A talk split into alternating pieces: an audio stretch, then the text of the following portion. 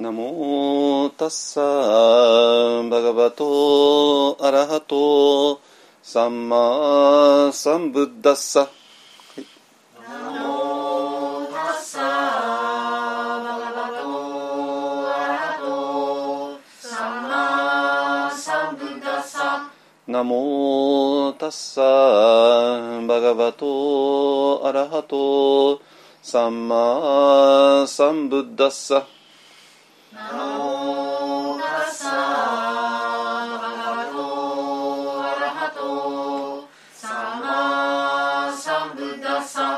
ナモタッサバガバトアラハトサンマサンブッダッサナモタッサバガバトアラハトサンマサンブッダッサブッダンサラナンガッチャーミ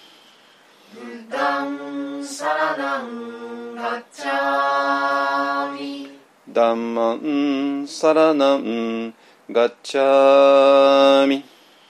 ダンマンサラナンガッチャーミ。サンガンサラナンガッチャーミ。サンガンサラナンガッチャーミ。ドゥティアンピブッダンサラナンガッチャーミ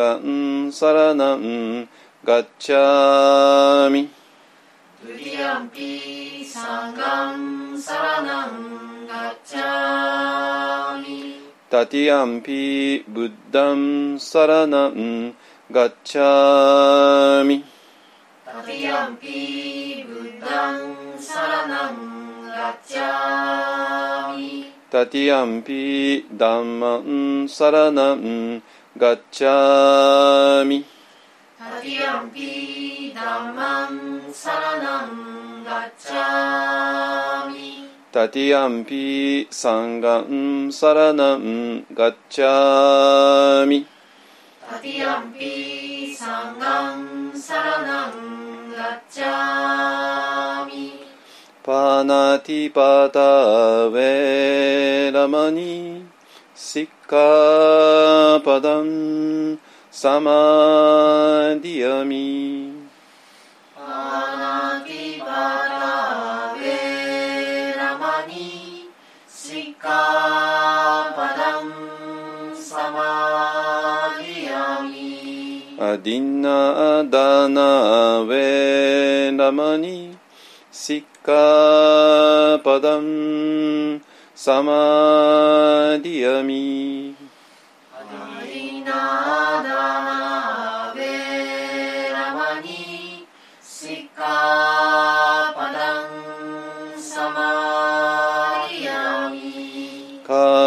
メスミチャチャラウェラマニ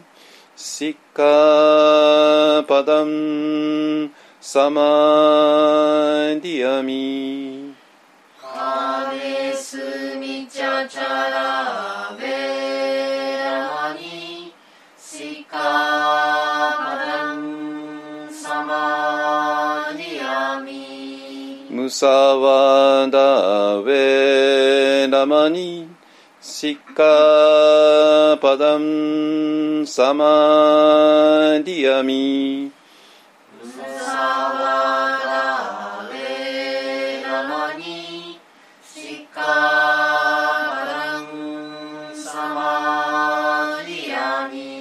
スラベラヤマジャパマダタナベラマニシ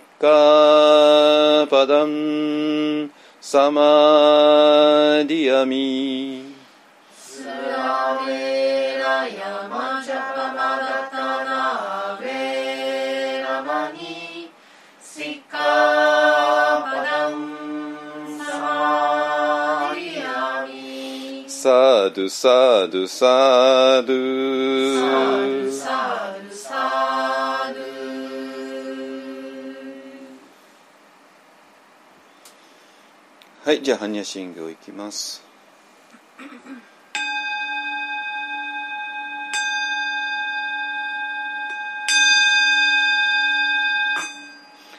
マカハニャハラミタ心経。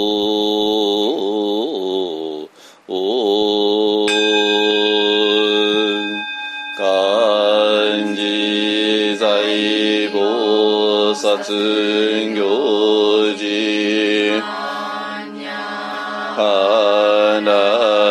見たじ。剣豪海空道一切。役者利子式不育。意識式即税空即税式重創業式。部尿税者利子税商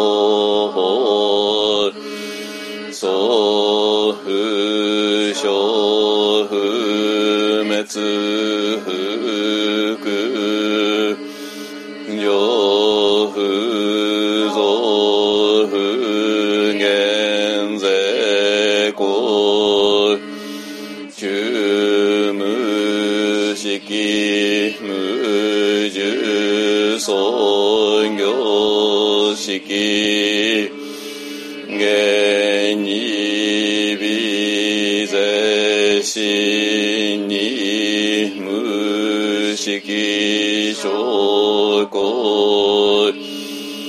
即法無限界内し意識界無無明薬無明寺内し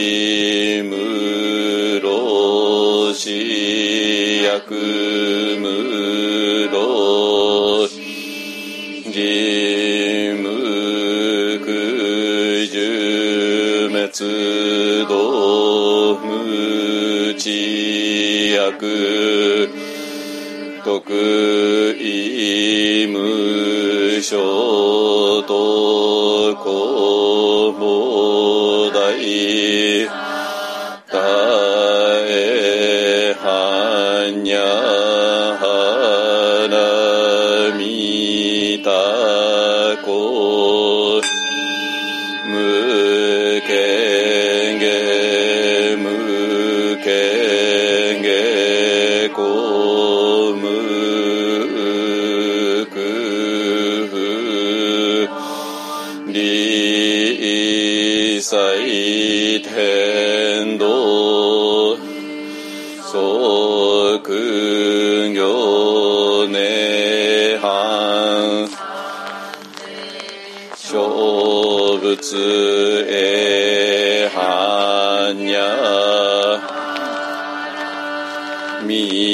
たごとく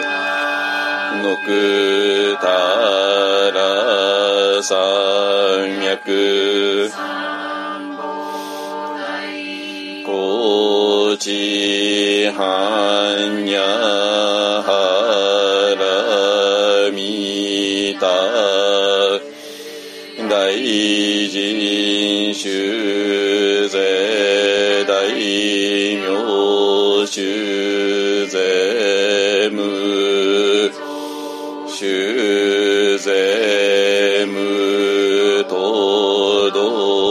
道修の上細工真実不公公説にゃはらみた収束節収圧やてやてやてはらそうやてじそわかはんにゃ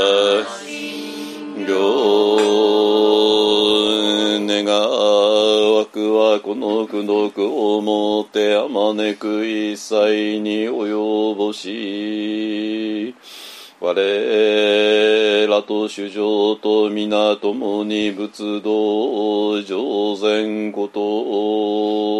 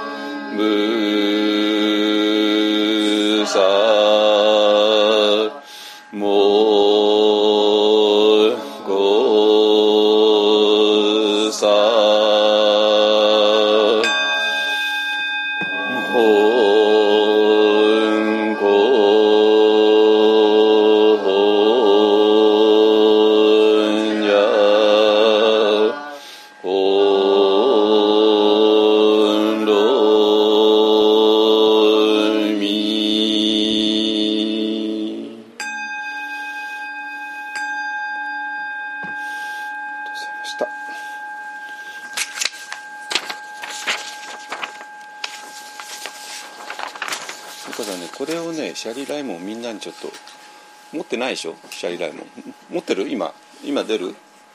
今出る？出ない人誰？うん、何人か。中村さんにも、ちょっとそこにある。え？本文だけあればいい。うん。じゃあそれ。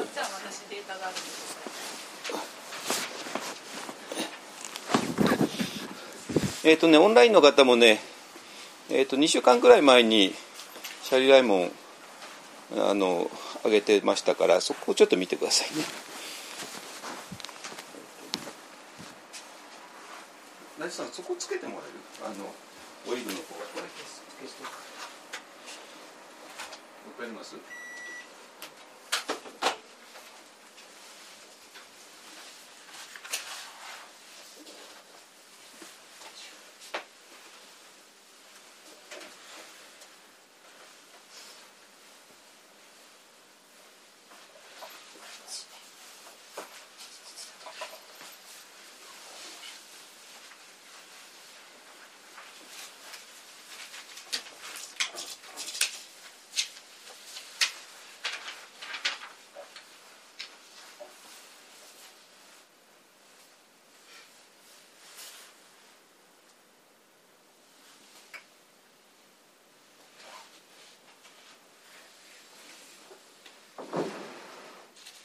はい。寒いことないですよね。15度あるから。つきましたね。大丈夫ね。熱はい。はい、すいません。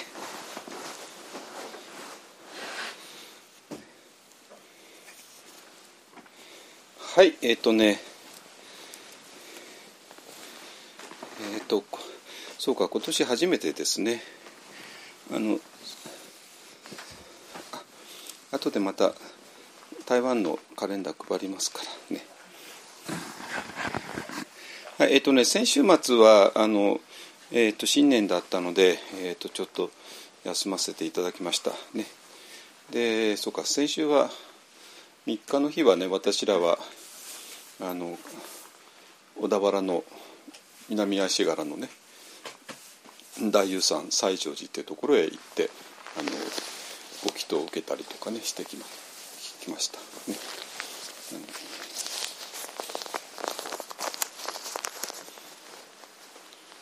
はい。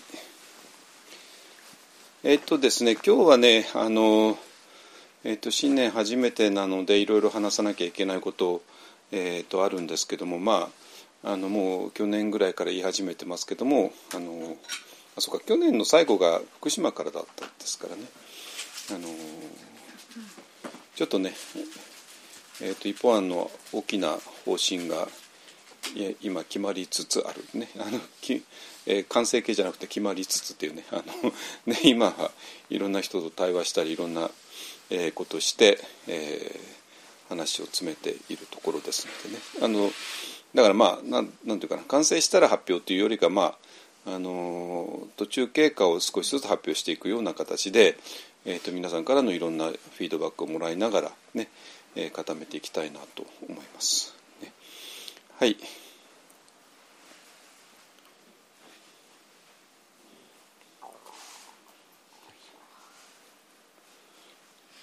はい、でそれでね、えーと、昨日ねあの、えーと、藤田衣装さんと,、えーと、久しぶりっていうか、まあ、あの人とは季節ごとに対談してるんですけどもあのその前が10月だったかな。3か月に1回か、ね、10月7月って感じでね。あのしてで非常にねあの実り実り良かったよね。実り良かった。いやいろんな意味で。あの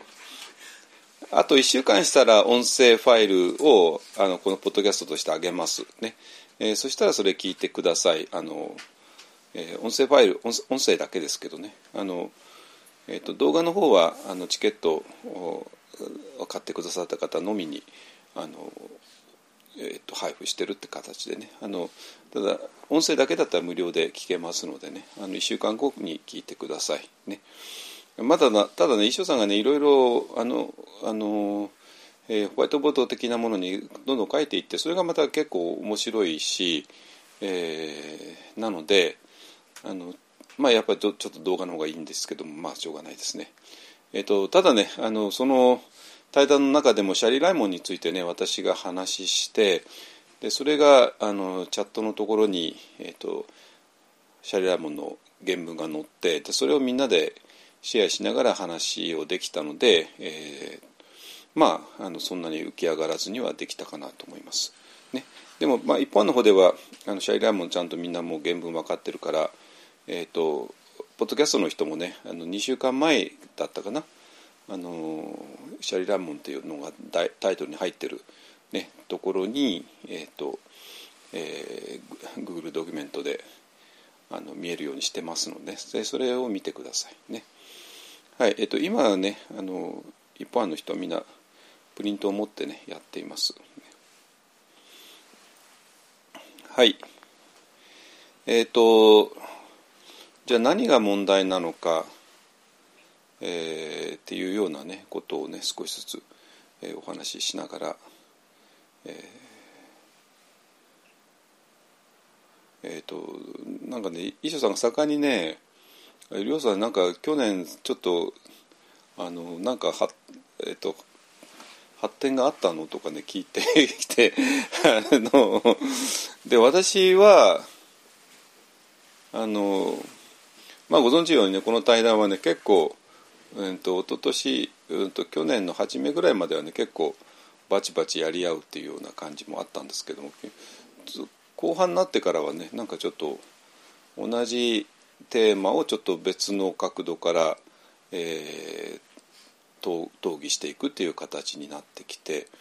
えー、いますね。あの昨日もね、まあ後から言いますけども色心と発心っていうね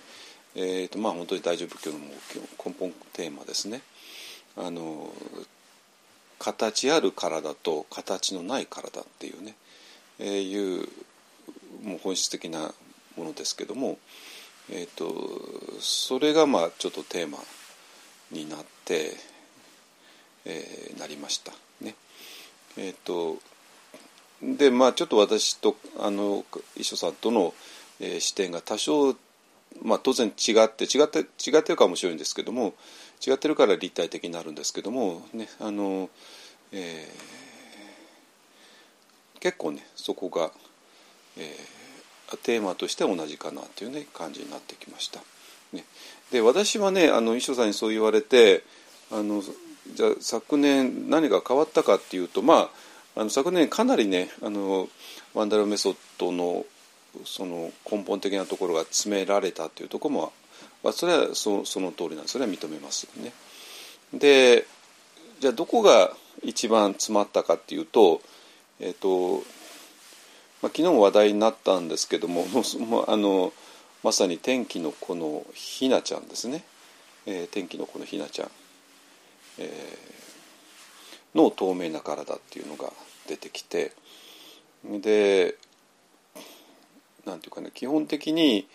えーと、と一緒さんも言ってたんだけどあの天気の子で、えー、新海監督自身のあの世界観っていうのかな世界観そのものが、えー、ちょっと矛盾を含んだものなので、えー、その世界観に基づいて映画を作ってしまうとやっぱり最後のところで辻褄が合わなくなってきて、えーと、無理やり辻褄合わせようとしてますけどもあの映画の中ではねだけどどうしようもない矛盾があるよねっていうのは本当にその通りだと思います。でこれは、えー、私自身があのポッドキャストの中でも話してえー、きました。ででそれがまた今日のテーマとつながります。あのえー、形ある体と形のない体ですね。そしてもちろんひなちゃんというのは普通の、え、っと15歳かな？15歳か16歳の女の子で、まあ、形がある体をしている。ね。だけどもそれがいつの間にかだんだん形が透明になっていく。透明になっていくってことは形のない体に移行していく。そしてとうとうこの世界っていうのは形のある世界だから、えーと、体が透明になって形体が透明あの形を失った時にもうこの世界にはいられなくて、えー、もう一つの世界へ行ってしまう。であの映画の中では突如として、えー、みんなでねあのホテルで3人に泊まってたんだけどもあのひなちゃんの体がだんだんだんだん透明になっていって、えー、穂高君の前から消えていってしまった、ね、だから体を失うことによって、えー、この世界にはいられなくて、えー、もう一つの世界に行く。行ってしまった。でそれはじゃ彼女がなぜそうなったかっていうと、えー、非常に強い願いで、えー、それがきっかけは、まあ、お母さんだったかな。お母さんの、えー、をなんとか助けてほしいってね。いう願いでもって、えーと、ある鳥居をくくった途端に、えー、彼女は向こう側とのそのつながりが、えー、開いてしまって。そして向こう側にはものすごいパワーがあってでそのパワーっていうのはもう天気を変えるほどのパワーでだから彼女が、えー、ずっと雨続きの時に、えー、これから晴れるよって言ったら晴れてしまう。ねあれはなんていうかなあのあれは単なる映画とはちょっと私には全然思え思えなかったつまりっていうか仏教のテーマが全部入っちゃってるわけねつまり非常に強い慈悲の思いでみんなの幸せを願う、えー、ことによって向こう側との通路が開いてしまってえー、そして通路が開くとその向こう側にあるパワーが、えー、自分の中に流れ込んできてでそのパワーを使えば天気を変えることすらできてしまうっていうね。えー、でまあそれではねそういうひなちゃんがそういう力を持っていると、えー、それを発見した大人たちがそれをまあ利用し始めてね。まあそういうこと。穂高もその一人だけども。あの、まあ、それでアルバイトかなんか始めちゃって。で、まあ、それでみんなには喜ばれたんだけれどもでまさにそういうことをしてみんなのために働くことによってひなちゃんはだんだんだんだんこの世界の、えー、形ある体ってものを失っていく失っていくことで透明になってでとうとう向こう側へ行ってしまってもう帰ってこれなくなるっていう、えー、そういう話ですね。だからその話にはえーと、形ある世界と形のない世界というのはあくまでも対立的な世界で対立的ってことは、えー、2択ね A か B かってやって A を取ったら B は取れなくて B を取ったら A は取れないっていうね。でひなちゃんがその、えー、みんなのために B の方ね形のない世界を選び取ろうとして、えー、それは、えー、形のあるひなちゃんを失うことだから穂高君にはそれが耐えきれなくてでもう一回ひなちゃんを形のある世界へ、えー、連れ戻す。ね、でその連れ戻す時のキーワードっていうのが何何だったかっていうと、えー、もうひなちゃんにみんなのためにどうこうっていうのはもう考えるのはやめろ、ね、もう自分のことだけを考えろって、えー、強く言ったわけですね。だからそうすることによってこの形のない世界の一番の中心のエネルギーである慈悲とかみんなのことを思うとかっていうものがを意識的にストップした。ストップさせたわけですね。ストップさせることによってひなちゃんは、まあ、もう一回こっちの世界に戻ってきた。まあ強制的に連れ戻したってことですね。でだからそうするとそれによって、えーと、ひなちゃんの願いっていうものはもう無効になってしまったので、えー、世界はずっと雨が降り続いてしまったっていうね。いうまあまあもちろん象徴的な象徴的な話だけどもだから、まあ、まあ、石尾さんも言ってたけども新海監督の中でこの A か B かっていう2択のうちに1つを選ばなきゃいけないっていう、まあ、そういう原理っていうか世界観を、まあ、結局志賀さん自身がまだ乗り越えていないから、えー、これはどうしても A か B かの話になって形のある世界が形のない世界かのどちらかを選ばなきゃいけないっていう映画の流れになってしまう。ですね。だからまあそれはまあ単なるアニメ映画だろうって言われて言われればもちろんその通りなんだけども、うん、ただ、えーと、そうとも言えないのが、えーと、新海さんという人自身が、えー、昨日もちらっと言いましたけどもその向こう側、えー、悲願えっと悲願って言葉使ってたよね確かね、うん、悲願っていう言葉を使ってたと思いますけど悲願、えー、向こう側悲願っていうものをに行きたいっていうのがあの人の映画制作の根本的なテーマなんですよ。あのえーとあの人は君の名はでドドカンと当てたけどもその前はねあの短い映画は多分お金がなかったんでしょうけど短い映画しか作れなくてで短い映画は大体アマゾンで見れますから。で私も全部じゃないけど多少は見たんですけどもアマゾンプライムに入ってるのはね、えー、ほとんどもう向こう側へ行きたいっていう、えー、人たちの苦闘を描いている。のが基本テーマですね。ででそうなんだけども、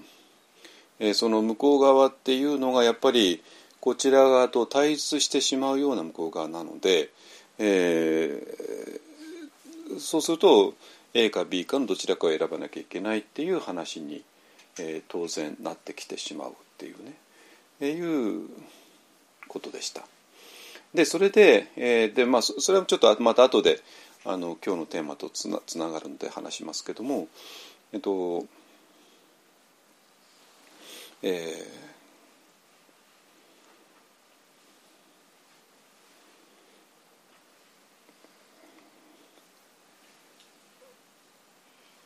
あそっかそっかえっと、えー、それでそのひひなちゃんがこちら側の形ある体こちら側から向こう側へ行く時の、えー一つのプロセスとして、えーひなちゃん自身の形ある体がだんだんだんだん、えー形を失う形を失うってことは、えーあの映画の中では透明になるっていう表現をされていたんですよね。実際に、えー、とひなちゃんの体の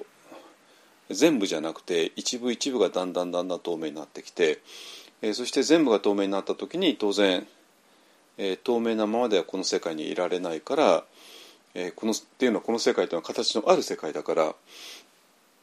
形のある世界にえーとど、まることができなくて、えー突如として消えてしまった。ねえーその穂高君の目の前からですね。えーでそれに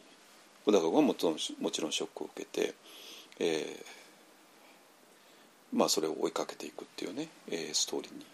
なりました。ね、でそれで、まあ、ちょっと今日は別に天気の頃があのテーマじゃないんだけど、まあ、この間なんか地上波でねあの放映したみたいなんで多分あのポッドキャスト聞いてる人も見たあのついさっき見た人が多いと思うのでちょっと今話してますけども、えーでそのなんていうかな。えっ、とそのプロセスの中で体が透明になっていくっていうところが、えー、と一方案のワンダロメソッドにとって非常に参考になって、えーまあ、これ昨日も衣装さんに言ったんだけど、えっ、とまあワンダロメソッドの中で、えーまあ、まずは微細な体が、えー、と微細なエネルギーが体を、えー満たしていくっていうのを非常に重要視してきました。ね、でそうすることによって、えー、と Thinking Mind が、えーの沈静化してそして Thinking Mind に代わって、えー慈悲がね、えー慈悲にリプレイされてそしてマインドフルネスに、えーリプレイされる、ねえーっていうこと、えーそでそのために、えー、とワンダーメソッドでは微細な感覚っていうものを重要視してきたんですけれどもそこもうもういまいちねちょっと私自身もあの言い切れない部分があったんですけども、えーでそれが、えー去年ようやく言い切れるようになった。でそれがつまり、えー透明微細な感あの感覚っていうのはあれは一体何なのかって言ったらば、えー形のある体が、えー形のない、えー体に変化していくときに、えー形のある体を満たすのが微細な感覚なんですよ。実感として合ってる？わかんない。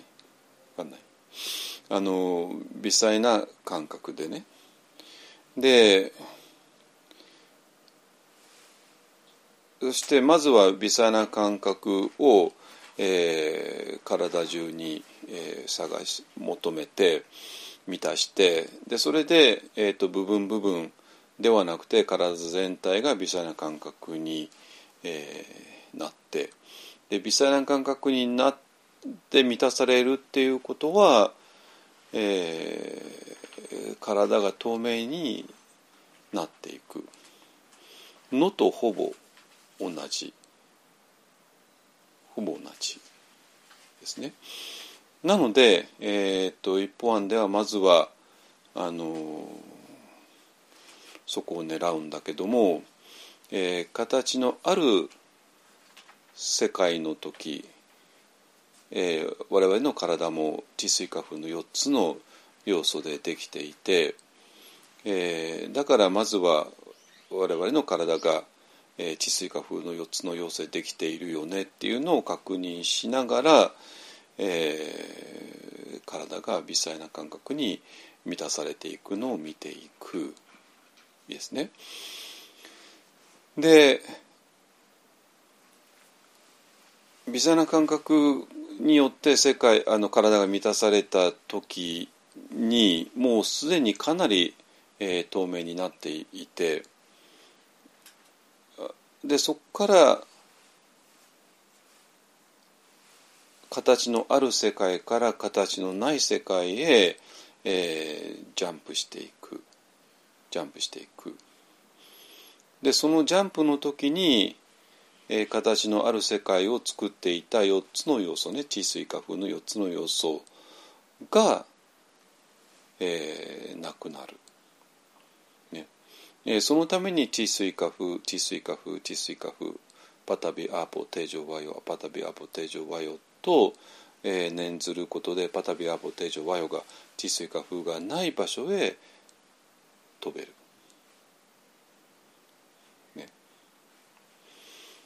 でこれはなぜなの？っていうのがここもあんまり説明しきれなかったんですけどもえっ、とねあのテラバダのオーソドックスなビビパッサナだとあの最終段階になって、えー、と体と心を徹底的に分析して、えー体はこういうふうにできてるよね心はこういうふうにできてるよねっていうのを全部見てでこれが全部、えー、と関係性因果関係のもとでえーつながってるよねっていうふうに世界が見えてきた後でえっ、とそこで突如としてねあの、えー無常空無我ですねアニチャ・ドゥッカ・アナタが出てくるんですよ。ね、で、えー、とアニチャ・ドゥッカ・アナタが出てきてでそれでそのうちのまあどれか一つを選ぶんですけどもアニッチャ、ね、無常っていうのを選んだとしたら、えー、とアニッチャアニッチャアニッチャアニッチャアニッチャ、えーっていうことでどこへ行こうとしてるのかっていうと無常ではない世界へ行くんですよ。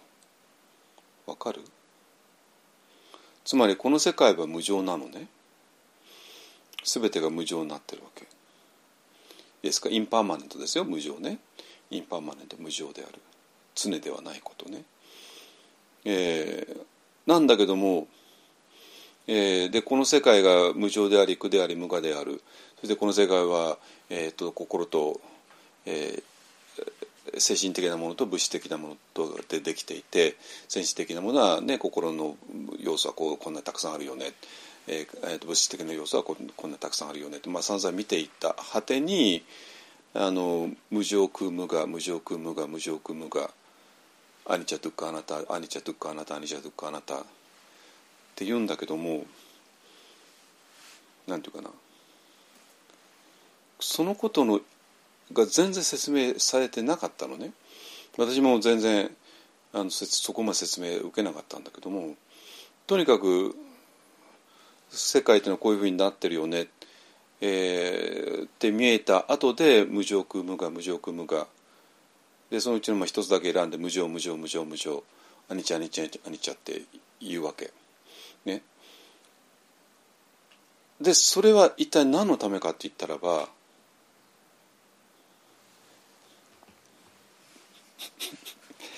お母さん起きてよ。今大事な話してんだから。はい。あ白花につけて。こ米あのこめかみにつけて。こめかみとあとこの鼻の下につけて。こうやってここつけてここここ鼻の鼻の下そうするとスーって入っていくからはい。でこれ一体何だったのかっていうんでいいですか？この世界がアニチャであること。アニアニアニチャでアニッチャですね。アニッチャって。アニチャである。なんかなんか誰かおなんか女性の名前みたいだけど。アニッチャ。アニッチャであることね。はどっから見えるのかって言ったらばアニチャじゃないところからしか見えないんですよわかります？アニチャじゃないところからしかアニッチャっていうのが見えないってことなのだから逆に言うとこの世界はアニッチャだよねアニッチャだよねアニッチャだよねアニッチャだのよねって見ることによって我々はアニッチャじゃないところへ飛べるって話なんですよ。でそこへ飛ばそうっていうのがテラバダのビパッサナの急所なんですよ。この説明聞いたことないでしょ？聞いたことないよね。あのいやだって私だって聞いた今まで聞いたことないもんそんな説明は。でパパーソルにとにかく「お前ややアニチャアニチャやれよ」って言われただけで。あのまあやれやね生徒にやれって言われてアニチャアニチャとアニチャでやることによってアニッチャじゃない世界へ飛ぶそれなぜかって言ったらばアニッチャじゃないところに立って初めて我々は世界がアニッチャであるってことが見えるから。だからビパッサナっていうのは観察なんだけども今の岡さんが観察したそれビパッサナじゃないんだ。ね。我々のこのモンキーさんが観察したそんなもうビパッサナではあるわけないんですよ。ビパッサナっていうのは観察なんだけどもで観察で、えーと、観察の対象がどうのこうのとかね散々やってきたんだけど本当はそこがポイントじゃなくてどっからビパッサナするかだけなんです急所はね。で急所はなんていうかこの世界を細かく細かく分析していってで最後にアニチャ・ドゥッカ・アネタアニチャ・ドゥッカ・アナタね無常空無我無常空無我ってやることによって我々は、えー、アニッチャじゃない場所に飛ぶってこがポイントなんですよ。ね。えー、っていうかそこへ飛ばすために、えっと、だからテーバの瞑想っていうのはそういうふうにできてるわけね。で昨日もあの話が出たんだけども、えーまあ、これ衣装さんの例えなんだけども、うん、まあスキーのねあのジャンプジャンプあるじゃないですかジャンプ台ね。でまあオリンピックかなんかで見たことあると思いますけどもね。うわーっと降りていってシューって飛んでもう 100m とかねなんあの飛べる、ね、でこのジャンプ台の大きさによってねあの、えー、競技の種類が違うってねありますけども。だけどだからジャンプ台っていうのは非常に綿密に設計されて作られていて、ね。えー、そういうもんですね作られている。だけどもジャンプ台だけを分析しても研究しても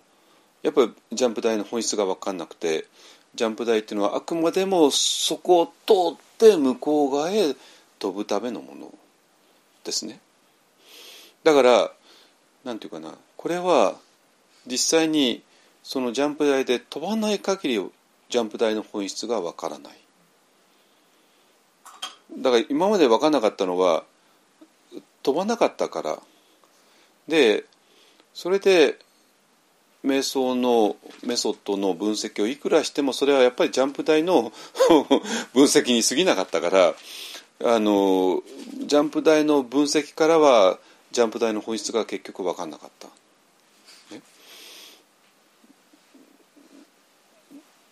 で今そのジャンプ台の一つとして、えー、無常である無常である無常であるアニチャアニチャアニチャでそれはでみんなじゃあどうあの理解したかっていうとあ世界って無常なのねっていうね。面白くなってもないじゃないですか。面白くなってもない。これはもう永井さんに文句言われるんだけど決まってるのよ。仏教は面白くないとかねもう言われちゃって。それは無常苦無我って当たり前だろうってね。それは哲学者から言えたら無常苦無我だから何なのって話になるじゃないですかね。だけどそうじゃないわけね実を言うと。無常苦無我無常苦無我っていうことによってそれは何も世界が無常だよねっていう永井さん的には面白くも何ともないことではなくてではなくて実は無常無常無常っていうことによって無常無常と観察することによって我々は無常ではない場所へ飛んでるんですよ。それが無常苦無我っていうジャンプ台の本質なわけ。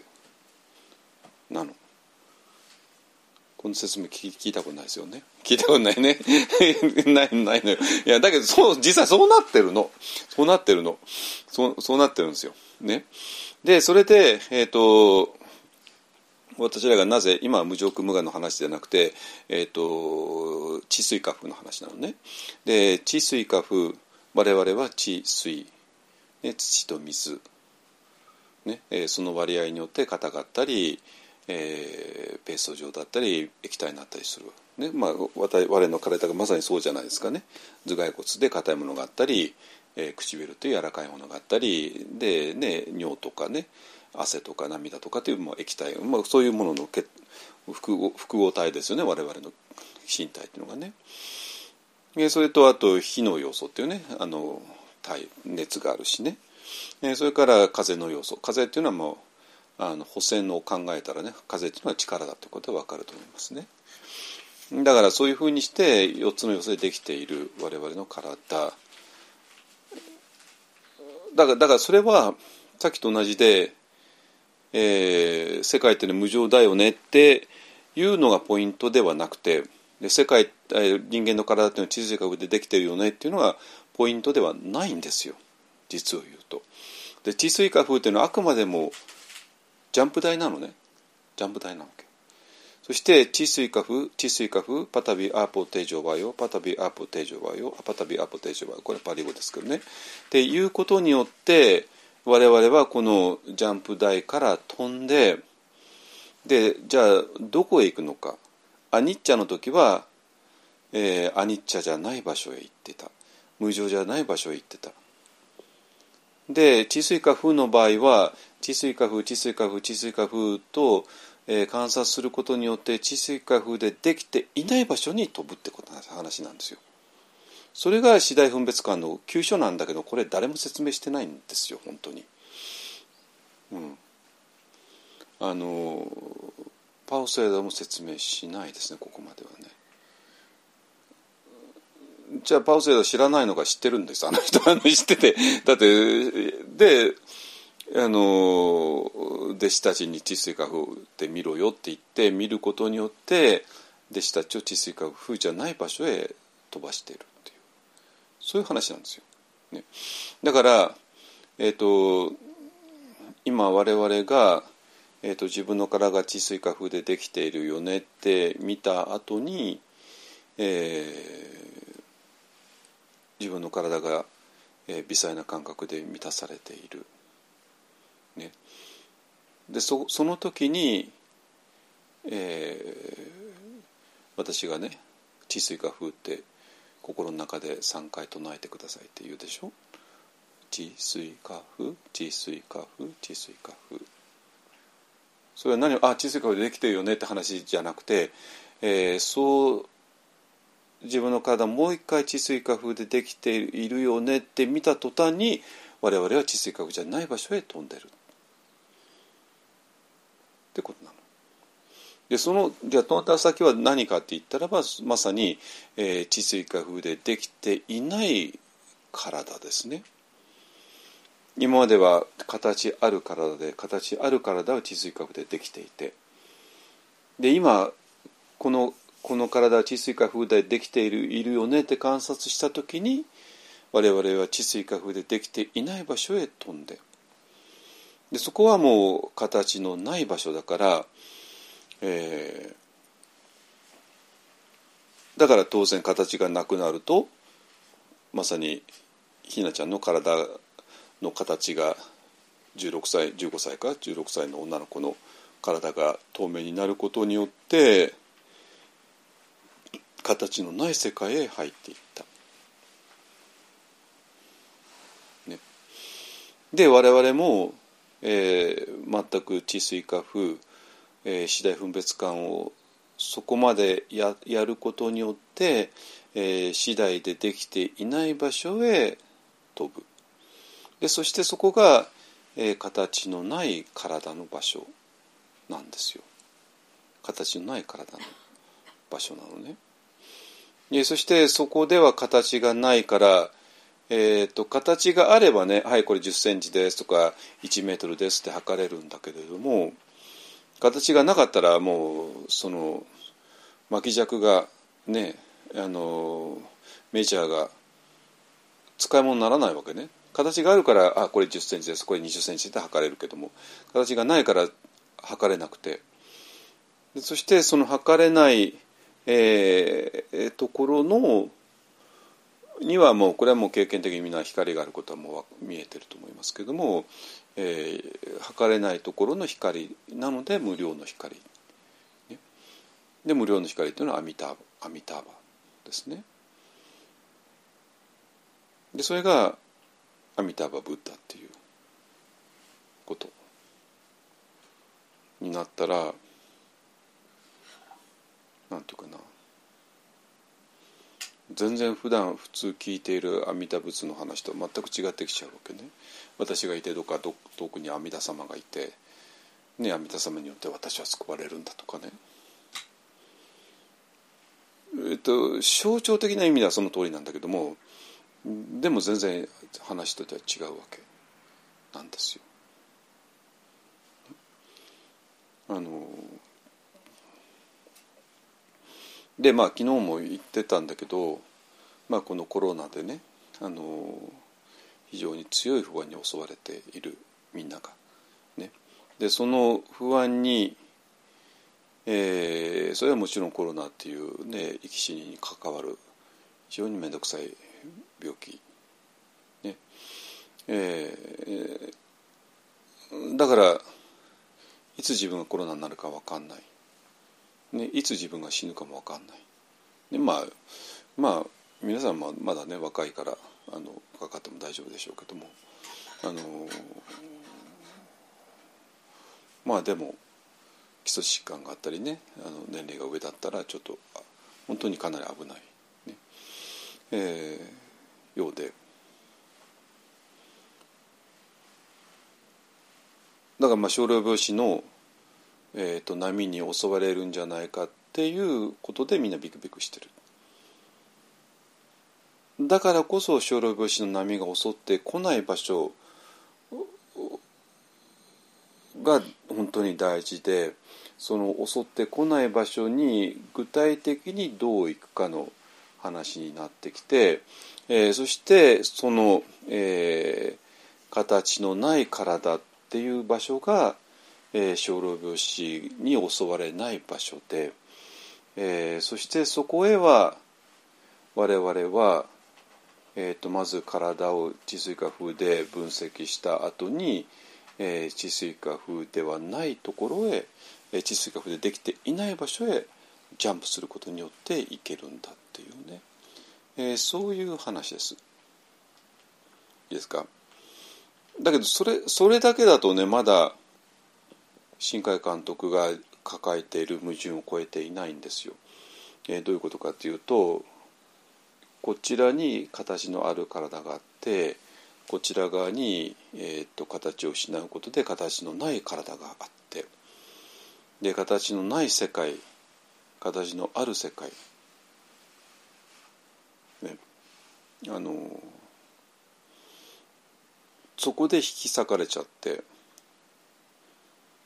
小田君は大事なひなちゃんをもう失ってしまう。で失いたくないから無理やりひなちゃんを連れ戻した。えーと、菩薩の誓願を やめさせることによってね。みんなの幸せなんかもう望ま望まないって。自分のことだけを考えろってね。言って。で菩薩でやることやめろって言って。でそれで連れ戻してきた。からまああくまでもこの A と B は形のある世界と形のない世界はやっぱり対立してしまうわけなんですよ。対立してしまう。今まではその間にひなちゃんがいてひなちゃんを通して形のない世界の力が流れ込んできてそれで形のある世界の雨を止めることはできたわけね。だけどその力はあまりにも使いすぎちゃったんでひなちゃんは向こう側へ行ってしまったという。でそれを連れ戻してきたってそういう話ですね。ってことはまだいまだに形のある世界と形のない世界とが分かれちゃってるって話なんですよ。ですか？でねで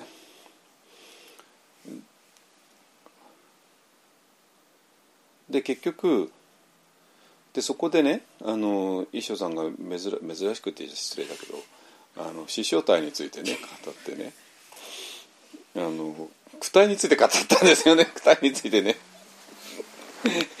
いやこれを笑ってはいけないところなんだけど。あのだからね多分ねあの躯体について語るっていうのはどういうことが分かります？それは躯体を乗り越えられる見込みがついたからって話なんですよ。つまり、まあ、リエさんが例えばなんか非常に重たい病気になっててでそこには特効薬もなくてただまず考えたくないじゃないですか。で自分が実はそういう病気を抱えてるってことも公表したくないわけですよね。ねだけどもついに特効薬が見つかってでこれを応用すればこの非常に難病も乗り越えられることができるとなったら公にそれについて話すはずなんですよ。話すことによっていろんな情報が入ってくるし、えー、要するにもう前向きにあのその問題にぶつかれるって話なわけね。もうどうしていいか分からなかったらその,、えー、その問題から目をそらして、えー、口にすることすらしないってことなんですよ。だからあ衣装さんなんかあれちょっと苦しみを乗り越える道筋がついたのかなって実は思ったんだけどもでまあそれがあのでそこどこでねあの道筋がついたかも大体見えてきたんだけどもつまりねあの躯体っていうのは、えー、この世界は苦しみだよね。でこの苦しみからは、えー、これは一時的な苦しみではなくて、ね、今日はなんか天気が悪いから苦しいけど明日は快晴だったらあの気持ちいいよねっていう、まあ、そんな1月10日はそうだけど1月11日は大丈夫だよねってそういう話ではないですよ。どこをどう考えたって苦しいよねっていうそういうレベルの苦しみなわけね。でそうなんだけどもこの苦しみはあなたがそもそも世界を勘違いしてるからっていうのが基本線なんですよ。あなたが世界というものをこういうふうに、えー、認識してこういうふうに考えていたらこれはどこをどう考えたって苦しくなるよね。だから世界は苦しい君の世界だよねって話ではなくてせああなたの根本的な基本的な思い間違いがあってその思い間違いのためにこの世界が苦しみの世界に見えるじゃあどうしたらいいのかって言ったらば、えー、その思い違いを徹底的に分析して、えー、そしてそれが思い違いだったってことこれが認識の間違いだったってことを知った上で正しい認識を持つっていうことですね。でその正しい認識を持った途端に苦しみっていうのはもうなくなる。でさっきあの今日も初めに話を読んだけども「道一切空薬ね」全ての苦しみを乗り越える。何に乗ってオンリー天道一切無双。ねオンリー。離れる。一切の天道無双からひっくり返った。まさに完全に転倒したひっくり返った間違ったものの見方をしてるから。だからちょちょっとだけ認識がずれてるって話じゃなくて根本的にひっくり返ってる。あなたの考え方は。ね、だからあなたの根本的にひっくり返った考え方をしてるから、えー、この世界は苦しみ。でどこをどう考えたって苦しみだからどこをどう考えたって私の難病は治らないからもう考えるのやめたっていうふうにあなたはしてるけれどもだから、えー苦しみについてあんまり、えー、とまともに話してこなかったけれどもでももし、えー、特効薬が見つかったらあなたは自分の病気について話し始めるだろうしそして、えーぶこの仏教の場合だと、えー我々の病気にへの、えー根本的な特効薬っていうのはこの認識の間違いをやめること。ね、オンリー一切天道無双することね。でその時にどう一切苦や苦しみを本当に乗り越えることができる。じゃあ問題は天道無双ですよね。間違った完全に天道した天道した考え方。じゃあそれは一体何なのっていう話になってくるわけ。ねでえっ、とそこまではいいですね。あのえっ、とひなちゃんの形ある体が形のない体ね。そしてそれが治水化風によって我々は治水化風と唱えることによって治水化風と観察することによって我々は治水化風でできていない形のない場所へ我々は入っていける。だけどもまだ形のある世界と形のない世界の A と B とがお互いに対立したままでじゃああなたは形のあるあなたから形のないあなたに、えー移行移行すればいいの？ただジャンプすればいいのって話になってしまって。でそうするとひなちゃん問題のは全然解決つかないわけですよ。ね、A か B かのどちらかを選ばなきゃいけない。A を選ぶと B は選べない。B を選ぶと A は選べない、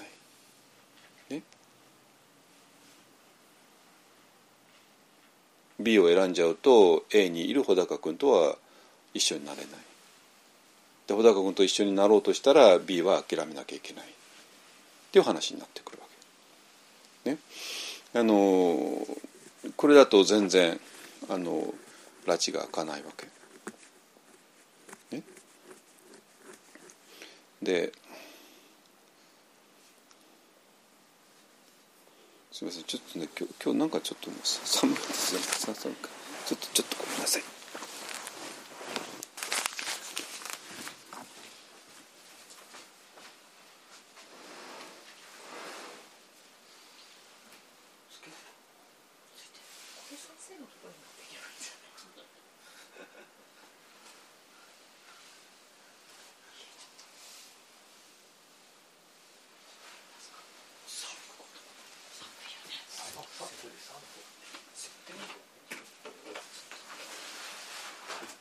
停止26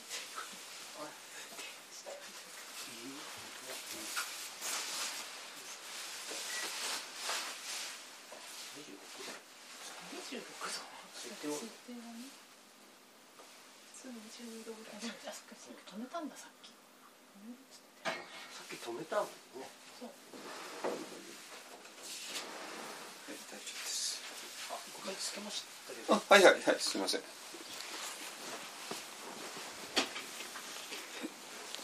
あつあったかそうでなんか冷えるんですよね。はいえっ、とねじゃあ今日今からちょっと非常に大事なこと言いますからお母さん起きてるか？起きてる？起きてあ起きてるじゃん。はい。えっ、とねだから形のある世界と形のない世界が2つあってそうすると A か B かのどちらかを選ばなきゃいけないって話になっちゃってそこで、えーそれでも天気の子は矛盾を振る矛盾のところで終わってしまったわけね。えーでそうなんだけどあの般若心経というのはもう最初から何て言ってるかというと色即税空空即税式なわけね。要するに形のある世界と形のない世界が即だっていうわけね。形のない世界がすなわち形のある世界であり形のある世界が形のない世界である。でこの即っていうのは一体どういうことなの？っていうことなの。ね。で昨日一緒さんがあの出していたのが色神色神っていうのは色の体って書くんだけどこれ色カラーじゃなくてあの形のある体のことですね。でそれからもう一つが発心っていうね法。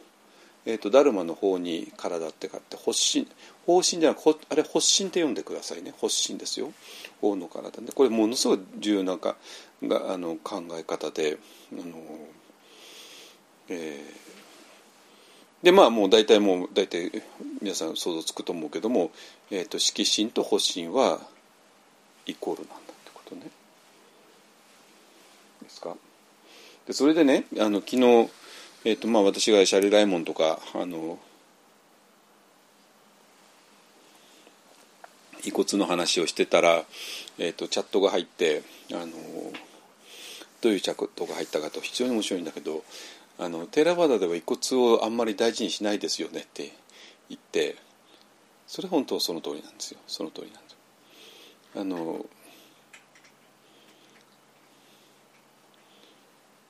わかります？うん、これはこれカルチャーの問題ではないんですよ。カルチャーの問題。そそれはいろたくさんのことはいろんな単なる文化の問題っていっぱいありますよ、ね、お箸を使うとか手で手で食べるとか、ね、それは単なる、ね、別にどちらがいいって話じゃないわけね。あの、えー、だからそれはそんなところでどちらが優れてるとかっていうのは一個なしなんですよ文化の話っていうのはね、え、それはしてはいけない話なの。だけどこの遺骨っていうものをそれほど大事にしないか、えー、日本が遺骨をどれほど大事にするかもう皆さん分かってるじゃないですかね。だって遺骨をちょっとお墓って変と思いません？ねだってわざわざ何百万かけてね一つやってあの石がどれほど高いかみんな知ってるじゃないですかね。であって。で何するか。ただ遺骨を納め納めるだけですよ。遺骨をただ納めるためだけに内藤家先祖代々の墓とかね岡家先祖代々の墓とかをまあ今まともなお墓300万しますからね。あのえー、やるわけですよ。300万かけて何するの？遺骨を納めるんですってね。っていう話でしょ？ね？あのだからとてつもなく遺骨っていうものを重要視する。でそれに対して寺ははしない。ね？えっ、ー、とじゃあずっと言ってきたようにそれはじゃあ文化な文化の差なの？のわけがないんですよ。そうじゃなくてもっと原理的なものとしてあってつまり、えー、この形ある体と形のない体が一つである。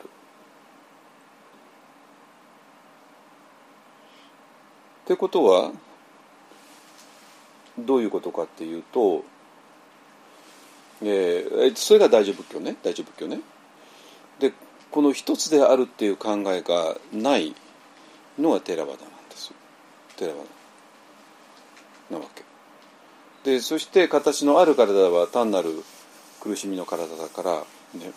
でその苦しみの体の最後のあれが遺骨だからそんな大事なもんではないわけですよね。まああのじゃあ単なるこの体の最後のものが遺骨であるじゃあなぜその遺骨をそこまで大事にするの？っていう話じゃないですか。ね。なぜか。いやそれはだって死んだおじいちゃんのあれだからとかね死んだおばあちゃんのあれだからとかね。それ言うけどもいやだって遺骨でしょ？おばあちゃんじゃないじゃない。おじいちゃんじゃないでしょ？ってね。それと昨日もあったんだけどお位牌ですねお位牌ね。だからお位牌ぐらい非常に不思議なものないじゃないですか。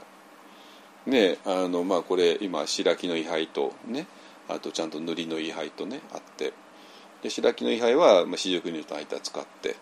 でこれあのもうあの来週まで使ってね。でこれあのもう今塗りのお位牌注文してるから、まあ、それ多分来週来るから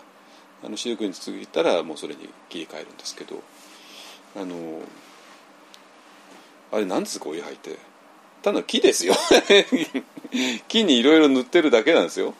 まあ会津がねその中心地だけども。でまあちょっと会津塗りの私注文したからあのちょっと動画とか見たけどもまあこれは非常に丁寧にねあの木を削って何回も塗ってで金箔をやってとかね、まあ、それはものすごく丁寧にやってそれでそこに戒名を書くけどもただそれだけの話じゃないですかねそれだけの話なんですよねなんだけどまあよくみんなき昨日も一緒に出してたけどもあの家が火事になったね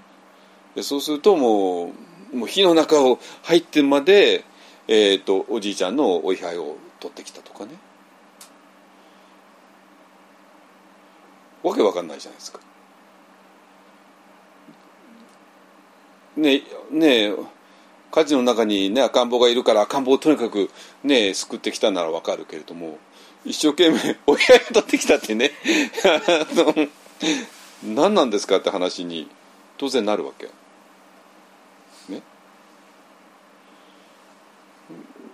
だけどもじゃあおばあちゃんがなぜ危険を顧みずおじいちゃんのお位牌を持ってきたかっていうともう簡単な話でお位牌がおじいちゃんだからなんですよ。変でしょ？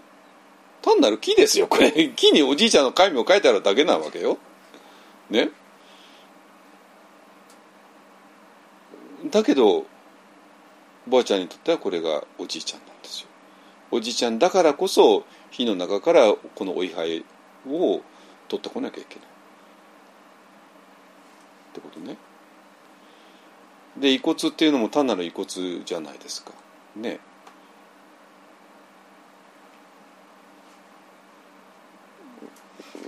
だからこの普通考えたら遺骨にはそんなに意味も価値もないまあまあそれはな、ね、亡くなった人のあれだから大事にしなきゃいけないかもしれないけどもそれほどの価値があるとは思えないから、まあ、それほど立派なお墓とかね作る、えー、考え方はないですよね。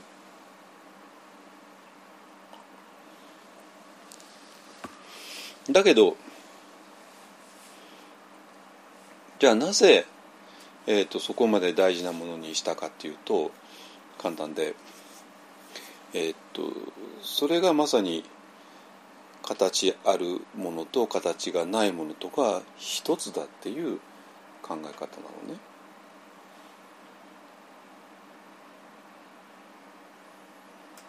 ってことは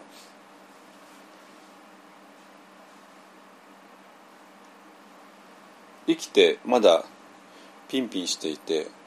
形のある体を持っていると我々はその人は形のあるものとしてのみあの見るんだけどもでもその時でもその人の本質は発信なわけね。形のない体。だけど私はね、板橋理恵さんという人の形があまりにも鮮やかだから板橋理恵さんはこういうかか形ある体だと思ってしまうわけね。だけども今この瞬間も理恵さんの本質は発信で形のないものなわけ。いいですか、ね、でそれがで当然形のあるものはやがては滅んでいくわけね。やがては滅んでいく。ゼロになっていく、ね、でそしてその最後の形が遺骨なんですよ。だから遺骨っていうのは非常に不思議なポジションをしてるわけ。つまりまあ遺骨でも確かに形じゃないです。形なわけね。だけどもうあの生き生きとした肉体っていうのはないわけなんですよ、ね、はいここまで詰めていったらえーと、この間からずっとねあのまたこの間もちょっと話したけどもシャリライモのね一心長来満徳円満シャーカーの来新人シャリ、ねえー、まあな中も言うけどもこのこの場合のシャリっていうのはお釈迦様のあのご遺骨のことで 一般のねあの一般の人の、えー、遺骨ではないんだけれどもでもまあ、だからねあのシャリ・ライモンって言って、えーまあ、これはお釈迦様のシャリ仏シャリをがどれだけ尊いんだっていうふうな意味のお経と多分取ってきちゃったわけね。でそれはそれで間違いないんだけれどもでもこれは実はあなたのおじいちゃんの遺骨のことでもある。おばあちゃんの遺骨のことでもある。つまりあなたのおじいちゃんはもういない。で遺骨だけが残っている、そしてだけどもおじいちゃんが生きている時でもおじいちゃんは実はおじいちゃんの本当の本質は発心だったんだ。形のないものだったんだ。だけどおじいちゃんの体があま形ある体があまりにも生き生きとしていてあまりにもリアルだったから我々はおじいちゃんイコール形ある体と誤認してしまった。天道無双してしまったっていう話なんですよ。いい？そして当然形ある体には寿命があって、えー、おじいちゃんもある日亡くなってでご遺骨だけになってしまう。で遺骨っていうのは非常に不思議なもので形はあるけれどもいわゆるの普通の形はもうないわけねだからそれが北海東馬つまり東馬っていうのは外東馬のことで外東馬っていうのはストゥーパのことで仏塔のことね。で仏塔っていうのがまさに矛盾の塊なわけ。なぜ？仏塔っていうのはブッダをあるいは仏性を表現しようとする。これは完全おかしいじゃないですか。なぜかというとブッダの本質は形のないものだから空なるものだから発心そのものだから。ね。発心っていうものを形ある形を使って表現する。まあパゴダを作ったりとかね。まあいろいろする。だから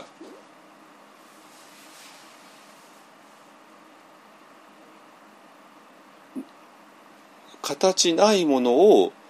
形あるもので表現するっていうことが根本的に持つ矛盾なんですよ。外あの外バストゥーパっていうのはね。いい？でそしてそれが遺骨と全く同じだということね。つまり遺骨っていうのは、えー、形のないものと形があるものとがぶつかる場所にあるわけじゃないですか。ね、おじいちゃんの生き生きとした形はもうない。だけども最低限の形はある。ね、でそこにストゥーパーと同じものブッダ仏性っていうもの形がないものをあえて形あるものとして表現した仏塔それが遺骨の本質だっていうことなんですよ。だから遺骨は大事なわけね。でだからこの形あるものと形ないものがイコールなんだっていうそういう原理がそういう世界観がなかったらば、えー、遺骨が大事だってことはないわけ。だからテラバダの中では遺骨を大事にするってことはこれは原理的にありえないんですよ。ありえないわけ。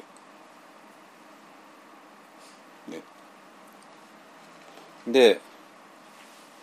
だけどもこの日本の大乗仏教の中で、えーそれを大事にしてきたっていうのはまさにこの考え方なわけ。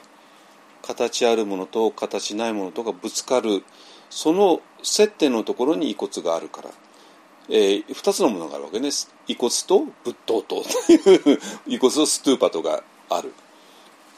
両方とも形がないものをあえて形あるものとし使って表現してるからっていうことなんですよ。ね？でそういうまさに色即税空空即税式。色空即税式色即税空色即税空空即税式。ね。形あるものと形ないものが即即即即でつながっていくわけね。だから遺骨っていうのはまさに色即税空空即税式そのものを表現してるってことになるわけ。分かったの？お母さん。今ものすごく大事なこと言ってんだけど。まあいいや後で考えて、ね、はい。えー、だからなんていうかな。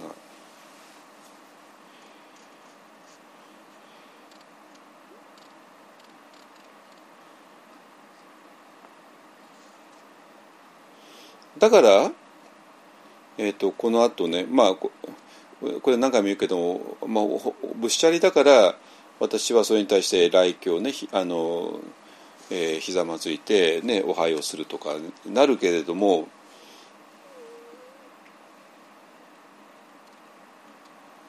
だけども今我々は遺骨そのものが色即税空空即税式を表現してると分かったでしょ？ね。分かったらそしたら我々はそれに対して礼拝してね。そしたら、えー、イーガー芸神、えーこの私のために、えーその本当の真実が明らかになって明らかになった真実が、えー私の中に入ってきてそして私は私、えーその真実の中に入っていく。乳がガー乳乳がガー乳ですね。そして仏が自以降あのだからこの真実の力によってね外相菩提、えー私は菩提、ね、悟りというものを証明していい仏人力それは真実が真実のみが持っている不思議な力によって利益修正、えー修正を、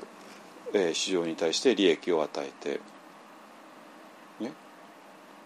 そして初菩提心、えー菩提心を求める心を起こす。なぜかといって今もう真実そのものに向かい合ってるから。で修菩薩業、えー菩薩業する。で菩薩についてはまた後で言いますけども導入円弱。円弱っていうのはまさにこの空なる世界のことですね。空なる世界の中に入っていく。平等第一、えー、全てのものを、えー平等に見るビパッサナですね。ねのすばものすごい大きな知恵ですね。で根性長来。で今我々私はその真実に対して、えー完全にお拝をする。でそしてそしたら、え今菩薩業についてちょっと飛ばしたけどもあのまあだから新海監督があそこでちょっと矛盾矛盾が吹き出したんで、えー結末がどうにもならなくなっちゃったのも分かるんですよ。あの菩薩業っていうのはまさに形のある世界と形のない世界を2つに分けていたら菩薩業っていうのは成り立たないかあるいは、えーやろうと思ったら非常に悲惨なことになるわけ。つまり、えー、ひなちゃんはみんなのためにみんなが天気、ね、を味わうためにひなちゃん自身は犠牲にならなきゃいけなくなる。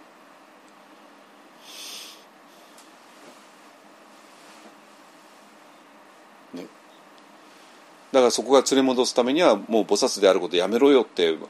あの穂高君は言うわけ。ね、だけども今我々は全く違う世界観でしょ、えー、形あるものと形がないものとか実は一つなんだってことが分かった時に我々は、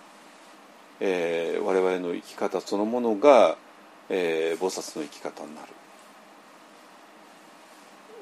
我々が自分を犠牲にしてみんなのためにやるのではない。だからといって自分だけの利益を求めるのでもない、ね、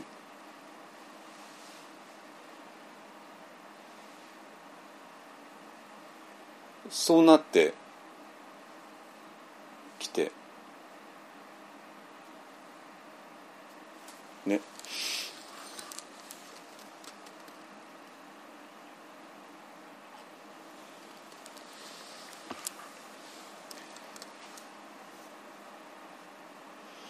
でそうすると、え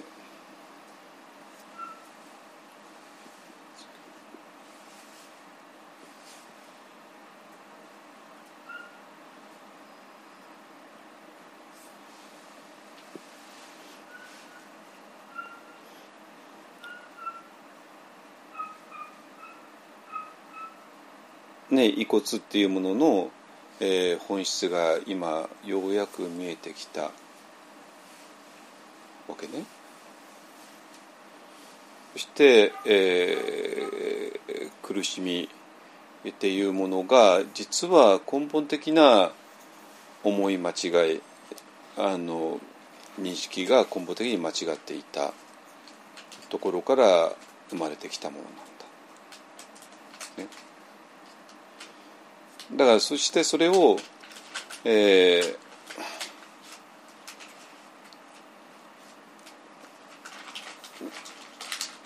根本的に入れ替えた時認識を入れ替えた時に、えー、全ての苦しみから同一切公約で、えー、解放される。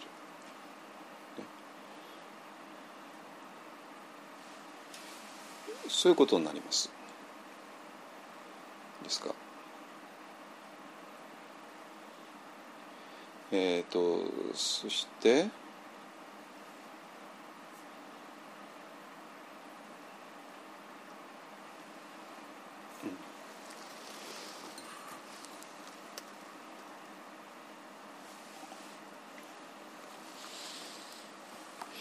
だからその何て言うかな。えっ、ー、とこの形あるものと形がないものとが一つなんだ。これが分かった時に全ての苦しみから解放される。逆に言うとこれが分かんない限りどう考えたって苦しみは続くよねって話なわけ。なぜ？あなたが単に形ある体があなたのアイデンティティだったらばその形あるものはもう少量病死の波にもう翻弄されてしまうわけじゃないですか。どこをどう考えたって翻弄されちゃうわけね。でその小老病死の波から守ろうと、まあ、人間の科学とか医学とかがね発発展してきてそれは素晴らしいことですよね。赤ちゃんだってそんなにね赤ん坊なんてほとんど何割かは死ぬのが当たり前だったわけですよ。で今でも実際そうだしね。だけども最近はまあ本当に、えー、そのまずは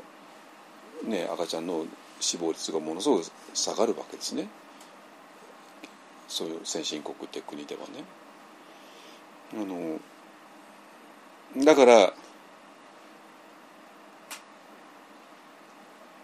形があるものを壊れないようにしようと人間はあらゆる努力を払ってきてでそれはそれで素晴らしいですよ素晴らしいんだけどもやっぱりそれには矛盾を抱えててなぜかって言ったらじゃあそれで永遠に、えー、形ある体を守れるのってそれは無理な話なんですよ。無理なんですよ。無理なわけ。でその無理があのもう終末期になるとうわーって吹き上がってきちゃうわけね。吹き上がってくるんですよ。吹き上がってくる。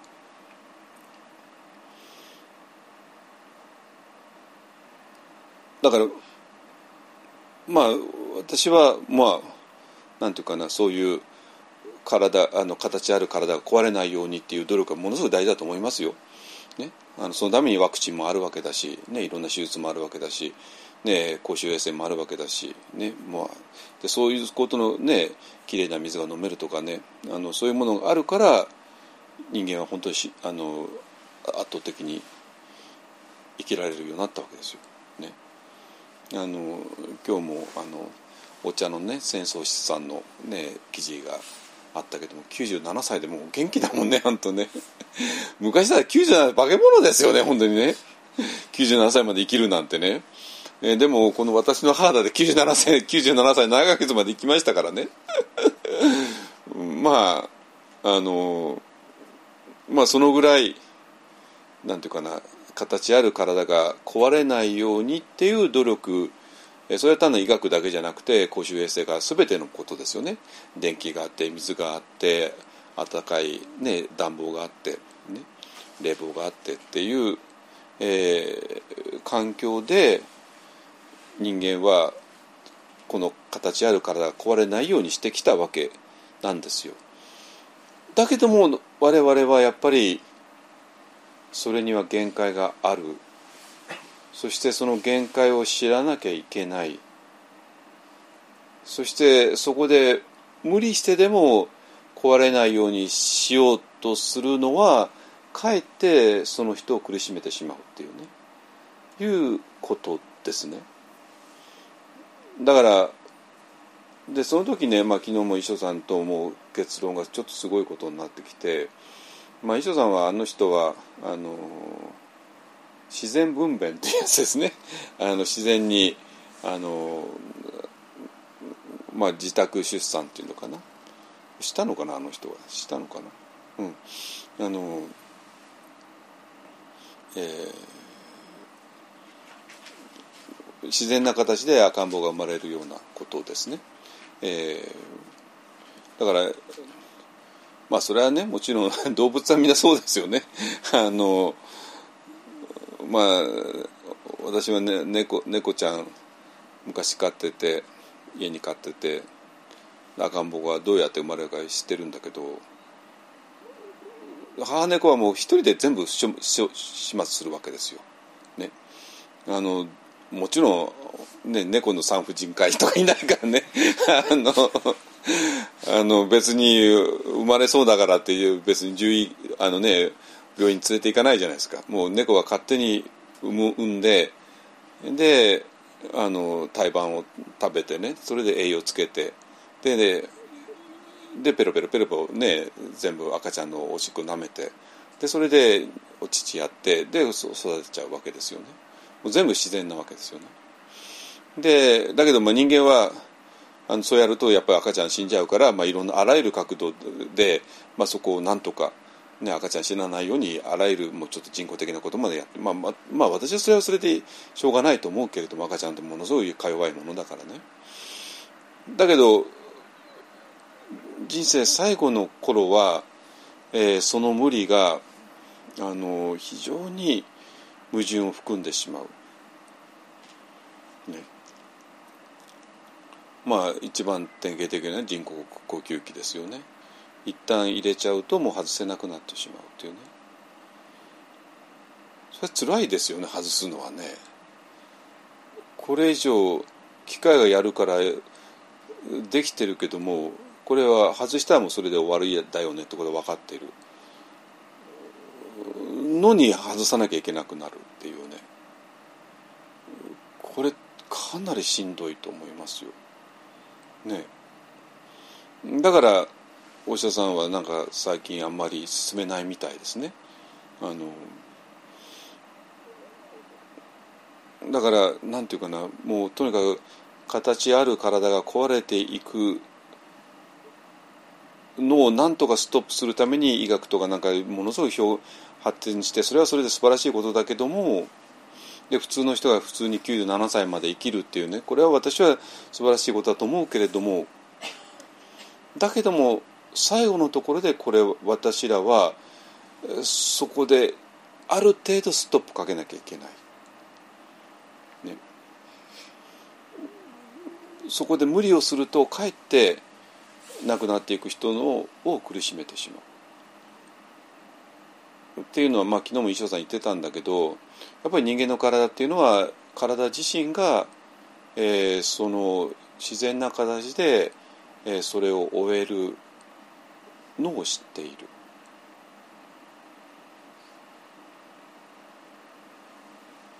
これ実際知ってるんですよ。まあ私はまあ実際に母親のここ半年見ましたからね。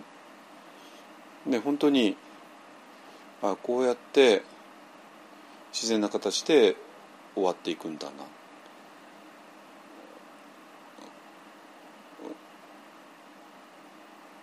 でそこで変に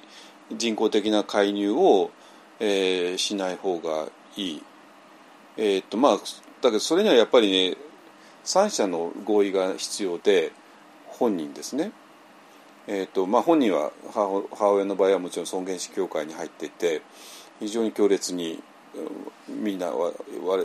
周りにも言ってたんですけどねあの無理な延命措置はやめてくれってねでそれと家族ですよねで本人がそう思ってても家族が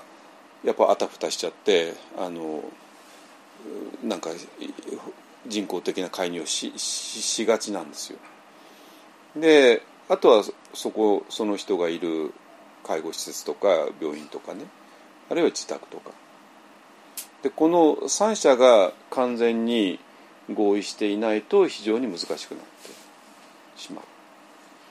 だけども最近はあの今ご存知のように、ね、ついこの間まで病院で亡くなるのが普通だったのがやっ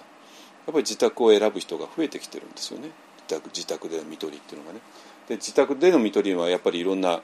あの訪問看護師さんとそれから看取りの、ね、人とヘルパーさんとかでぜぜ、まあ、チームを組んでやらないと無理なんですけどもこのチームを組むのが非常に今スムーズに、えー、なってきつつあるみたいですね。あのだから今あのこういう現場を知らない人はまあ相も変わらずみんななんか病院に連れて行かれていろんな装置にやられて患者苦しんでるんだなと思ってるかもしれないけど実は違うんですよ。あのそれに対する反動でもっと自然な形で死にたいっていうね、えー、人が増えてきてあのですね。まあでもそこが本当に3者がちゃんと合意してないとこれは無理だと思います。やっぱりかからあの形ある体が壊れてきた時にやっぱり焦っちゃってあのなんかいろいろ介入をししがちなんですよ。ね、あのとか、まあ、次年でも言ってたけどもそうなった時になんか救急車呼んでほしいとかね 救急車呼んで今更何をするのってねいうまあ、医療の現場を知っている人だったらこのまま救急車で運ばれていっても別にもう何もすることがないっていうかあのねえー、分かってる。でつまりえっ、ー、ともう結論言っていくと形ある体と形のないえー、体が一つだってことが分かった時に我々は、えー、やがて来る形ある体が、えーまあ、崩壊していく時ですね。その時にどうすべきなのかが分かるって話なのこれは分かんないと人間の体というのは単に体形ある体だよねっていうだけだったらば必ずそれはもちろんそれは無理なわけでそれを何とか止めようとすること自体が苦しみを生んでしまっていろんな矛盾をはらんでしまう。だけども形ある体と形がない、えー体が欲しいんですね。それが一つだってことが分かったら、えー我々に残された道っていうのは自分の体が崩壊していくときに、えーこの形のない、えー世界に入っていく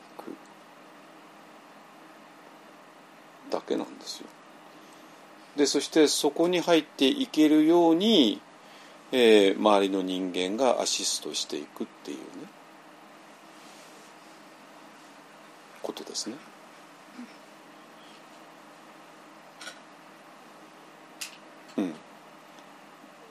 なんか西尾さんの周りに何か、えーそういうことをしようっていうねなんか動きもあるみたいなんですけどもね。あのいやだけどそれは私もしたしってね あの次年でしたしってねあの、えーでなんていうかな。でまあこの間も紹介したけども母親のあの部屋にね、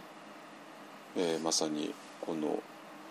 えー青空の、ね、光の中に溶け込む入っていくというねあの死に方のアドバイスがねダライラの方によって説かれた。記事がちゃんとあったし あったしで私の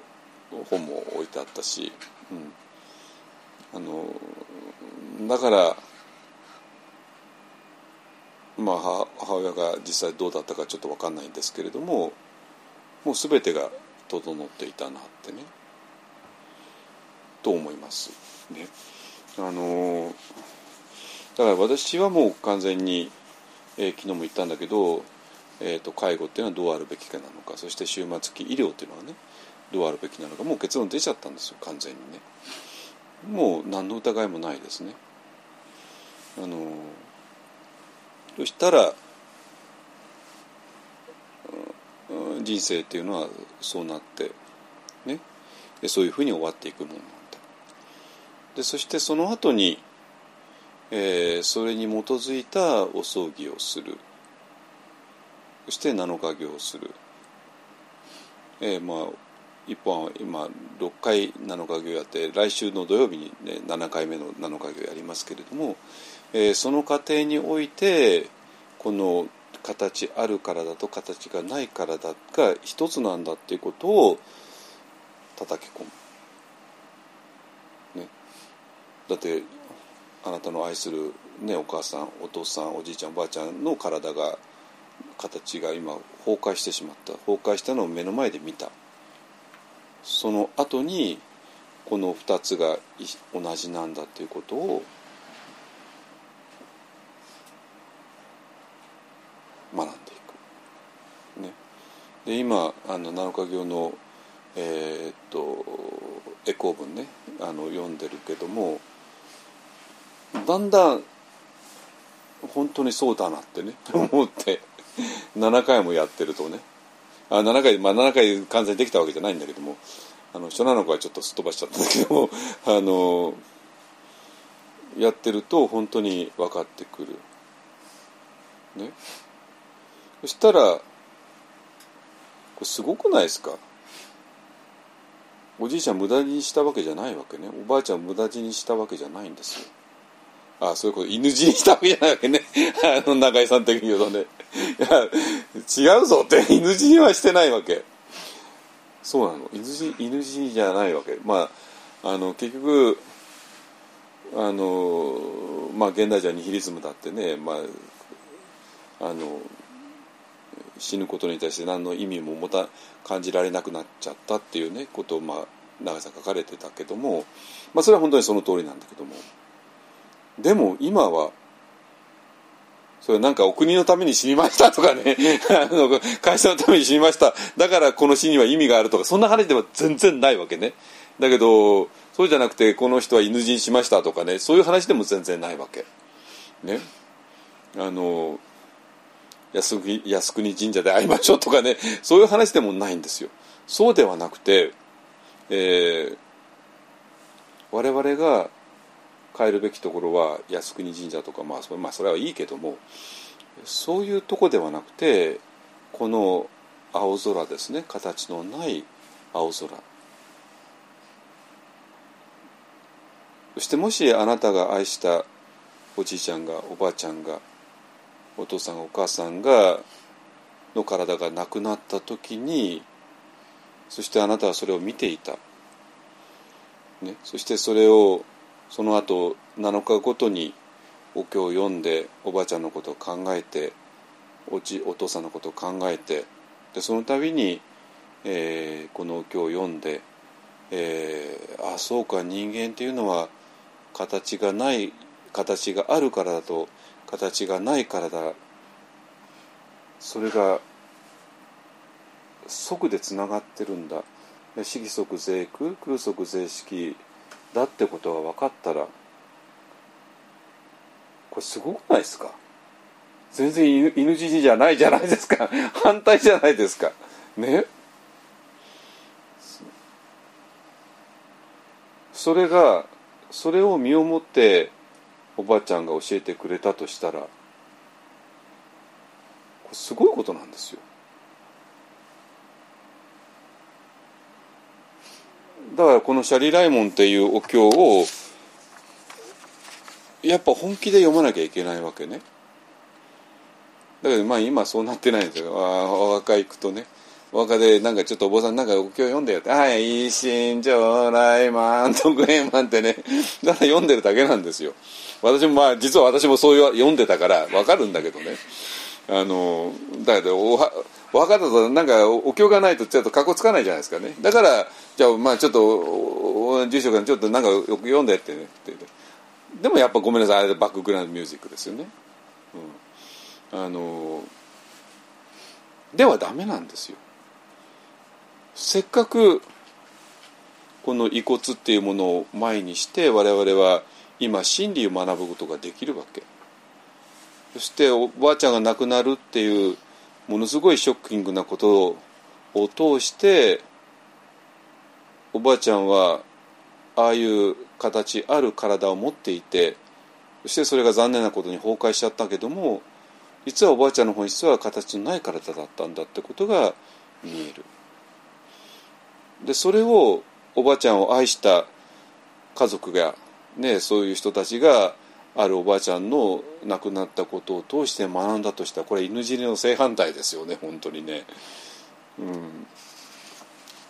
ていうことなんですよ。分かった？分かったの？うん。っていう話。ね。はい、えっ、とね、昨日ね、これちょっと別にこれを昨日全部話したわけじゃない。昨日、衣装さんと話したことをかなり今日今入れたけども、あのそうなっていますね。やっぱりね、対話、対談っていうのは、あの衣装さんと私はちょっと立場微妙に違ったりするんだけどまあさすがに40年も一緒にやってきたんであのあるあのある共通点がいっぱいあるんでねあの、まあ、衣装さんと話すことによってかなりはっきりした部分があったんでね今日はそれをシェアしました。ねえー、と昨日の対話自体は、えー、と1週間後に音声は公開しますので私のあの一方のポッドキャストでね、えーそれで直接聞いてみてください。ね。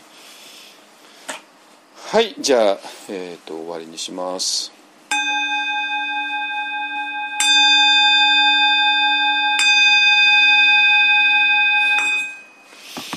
主上無変性願道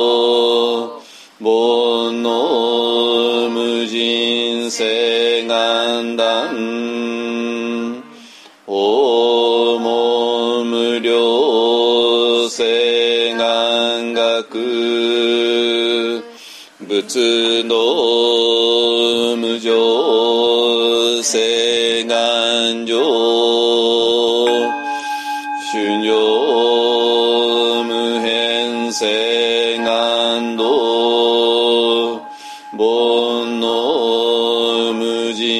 世願断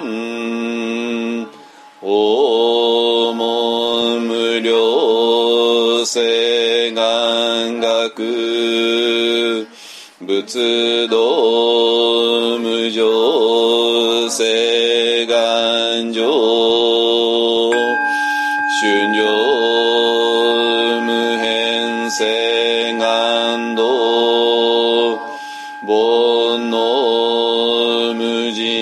人誓願断訪問無量誓願学仏道無常誓